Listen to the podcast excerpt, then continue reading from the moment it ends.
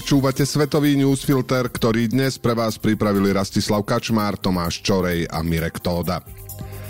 Aktuálne vydanie Svetového newsfiltra vychádza v deň, keď sa boje na Ukrajine zrejme čiastočne utlmia. Sú pravoslávne Vianoce podobne ako v Rusku a Vladimír Putin vyhlásil jednostranné prímerie až do 7. januára do polnoci. To, či bude ruská armáda prímerie aj dodržiavať, sa ešte len ukáže. No aj v prípade, že to tak bude, nič to nezmení na tom, že pre desiatky miliónov Ukrajincov budú tieto Vianoce najhoršie v živote. A potom bude vojna pokračovať, čo priznáva aj Putin. Blíži sa prvé výročie začiatku invázie a koniec vojny je v nedohľadne.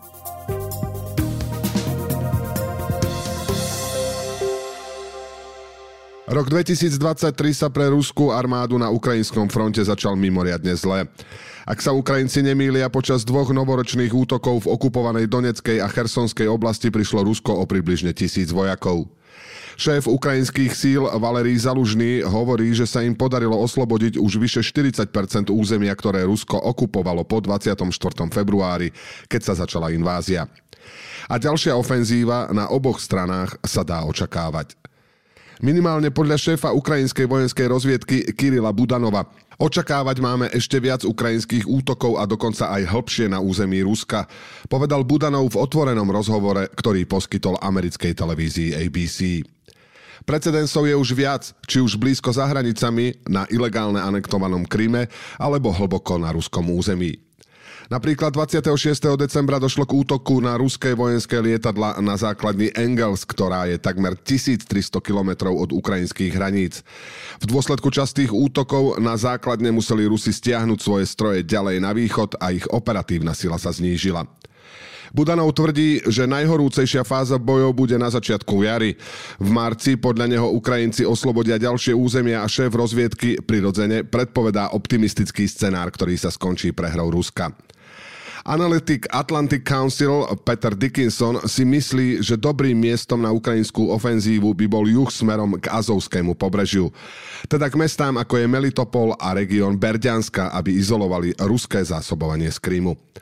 V tomto prípade by podľa neho išlo o oveľa väčšiu ofenzívu ako v prípade Chersonu, odkiaľ sa Rusi nakoniec stiahli ešte pred príchodom ukrajinských vojsk bez ohľadu na vysoké straty, ku ktorým často dochádza pre nekompetentnosť ruského velenia alebo nedodržiavanie základných bezpečnostných opatrení, najmä používanie mobilov, sa však nedá očakávať, že by sa vojna na Ukrajine blížila k záveru. Podľa ukrajinskej armády Rusi posilňujú svoje pozície v Záporižskej a v Chersonskej oblasti. Chcú tak zabrániť práve tomu, aby Ukrajinci získavali opäť svoje teritorium smerom ku Krymu. Veľmi ťažké ostreľovanie zažívajú mestá ako Cherson, Nikopol spoza ľavej strany Dnipra. Špekuluje sa o novej vlne mobilizácie v Rusku aj novej ruskej ofenzíve. Putin aj vo svojom novoročnom prejave akoby pripravoval Rusov na dlhú vojnu a snažil sa mobilizovať verejnú mienku, ktorá nemôže nevidieť fiasko ruskej armády na Ukrajine. To, čo mala byť hladká špeciálna operácia, mu nevychádza. Musíme pokračovať ďalej, povedal Putin. Americkí republikáni si napriek dlhým rokovaniam a opakovaným hlasovaniam nedokázali zvoliť predsedu snemovne reprezentantov. Ich historická blamáž poukazuje aj na slabnúci vplyv bývalého prezidenta Donalda Trumpa.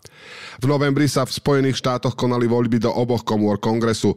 Zatiaľ čo v Senáte si udržali tesnú väčšinu demokrati, snemovňu reprezentantov získali pod kontrolu republikáni.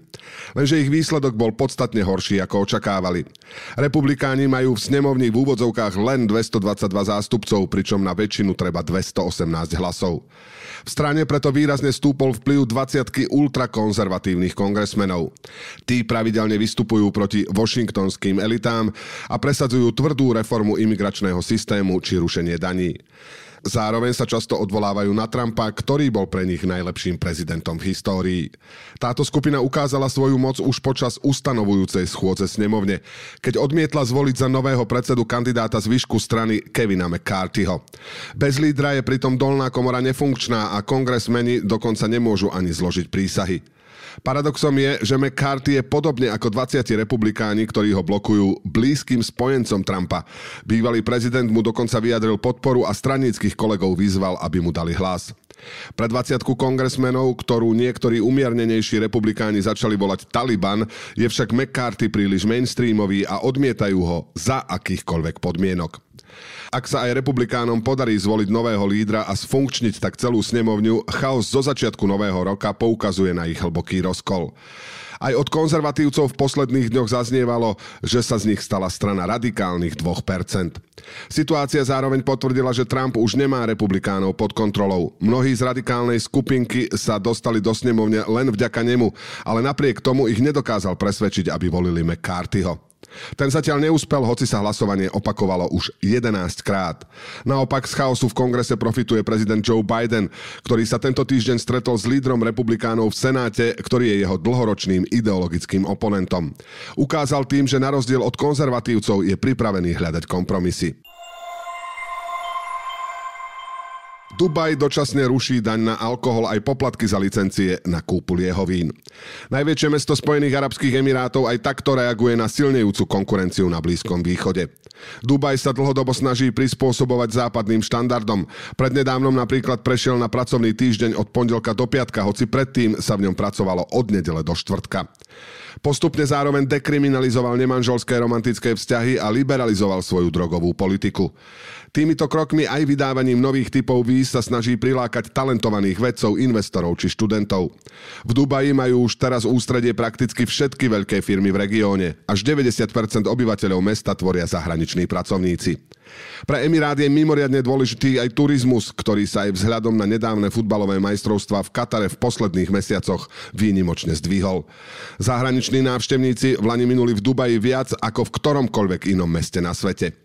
Dubaj sa teraz turistom rozhodol výjsť v ústrety zrušením 30-percentnej dane na alkohol. Doteraz si podniky účtovali napríklad za čapované pivo aj 15 eur a za fľašu vína bežne aj 100 eur.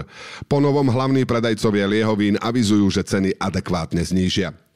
Miestne médiá informujú, že zrušenie dane je dočasné, k prehodnoteniu má dôjsť po roku. Emirát uvedomuje, že čelí tvrdej konkurencii ropných gigantov na Blízkom východe, ktoré sa snažia diverzifikovať svoje ekonomiky závislé od fosílnych palív.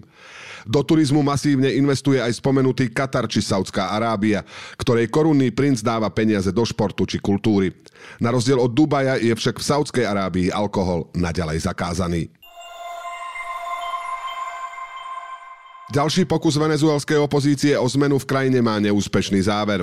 Juan Guaido neúspel ako dočasný prezident a tak po štyroch rokoch končí, hoci aj on s tým nesúhlasí.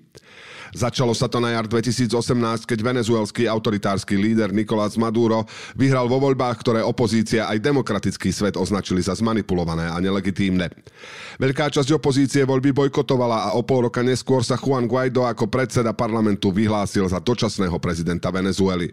Do ulic začal zvolávať protesty a prostredníctvom spojenia podpory od ľudí a silných medzinárodných hráčov chcel ukončiť Madurovú vládu. Chvíľu to vyzeralo nádejne, no Maduro vďaka totálnej kontrole štátu odolal a opozícia postupne stratila dých. Guaidová diplomacia v zahraničí, ďalšie výzvy na masové protesty proti Madurovi, či snaha presvedčiť bezpečnostné zložky, aby vypovedali poslušnosť, k zmene neviedli. Prvý zlom prišiel pred dvoma rokmi, keď Guaido prišiel o post predsedu parlamentu, pretože bojkotoval ďalšie voľby organizované Madurovou volebnou komisiou. Európska únia ho následne prestala uznávať ako dočasného prezidenta Venezuely, hoci snahu opozície o zmenu podporovala aj naďalej. USA a Veľká Británia uznanie Guaidova nestiahli, no postupne sa potvrdzovalo, že ani on nebude tým opozičným lídrom, ktorý Madura zbaví moci. Udalosti posledných dní definitívne ukazujú, že to tak je. Predstavitelia opozície sa zhodli na tom, že odpor proti Madurovi musí vstúpiť do novej fázy a odhlasovali koniec Guaidovho mandátu ako dočasného prezidenta. Guaido z toho prirodzene nie je nadšený. Obáva sa, že vznikne mocenské vákum a opozícia bez jasného lídra bude darom pre Madura.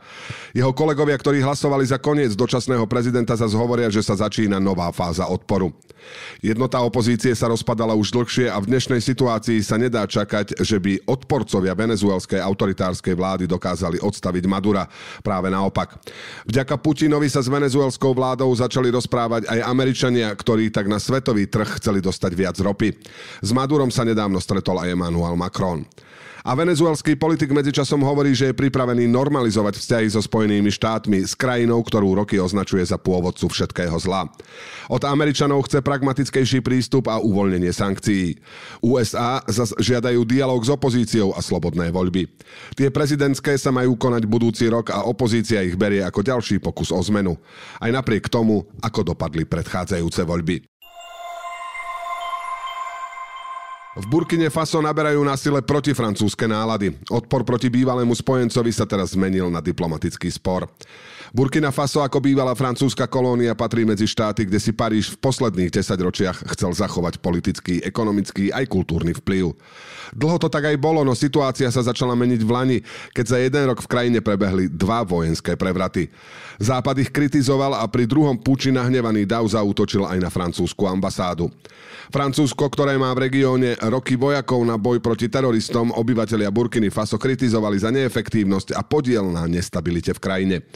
Popri tom mávali ruskými vlajkami a žiadali, aby im pomohli žoldnieri, ktorých Putinov režim poslal do viacerých afrických štátov. Odpor proti Francúzsku odvtedy neustála vzťahy medzi Parížom a novou chuntou sú veľmi komplikované. Kým bývalý blízky spojenec čeli kritike, vojenská chunta sa viac pozerá smerom k Rusku. Koncom minulého roka ho dokonca navštívil premiér Burkiny Faso. Napätie vo vzťahu k Francúzsku sa prejavilo aj tento týždeň, keď tamojšie ministerstvo zahraničných vecí potvrdilo, že od chunty dostalo žiadosť, aby z krajiny odišiel francúzsky veľvyslanec. Podľa zdrojov francúzskych médií je dôvodom varovanie, ktoré veľvyslanec poslal francúzským občanom žijúcim asi 100 kilometrov od hlavného mesta Burkiny Faso. Žiadal ich, aby odtiaľ odišli, pretože územie nie je bezpečné. Francúzska vláda však za veľvyslancom stojí a podľa Radio France zatiaľ zostáva v krajine. Naťahuje teda vojenská chunta, ktorá ho môže vyhostiť, ako to v decembri urobila s predstaviteľkou OSN a dvoma francúzmi, ktorých obvinili zo špionáže. Napätie môže gradovať aj tak, že Burkina Faso preruší diplomatické vzťahy s Francúzskom. No zatiaľ to nie je na stole a v krajine zostáva aj približne 400 francúzskych vojakov.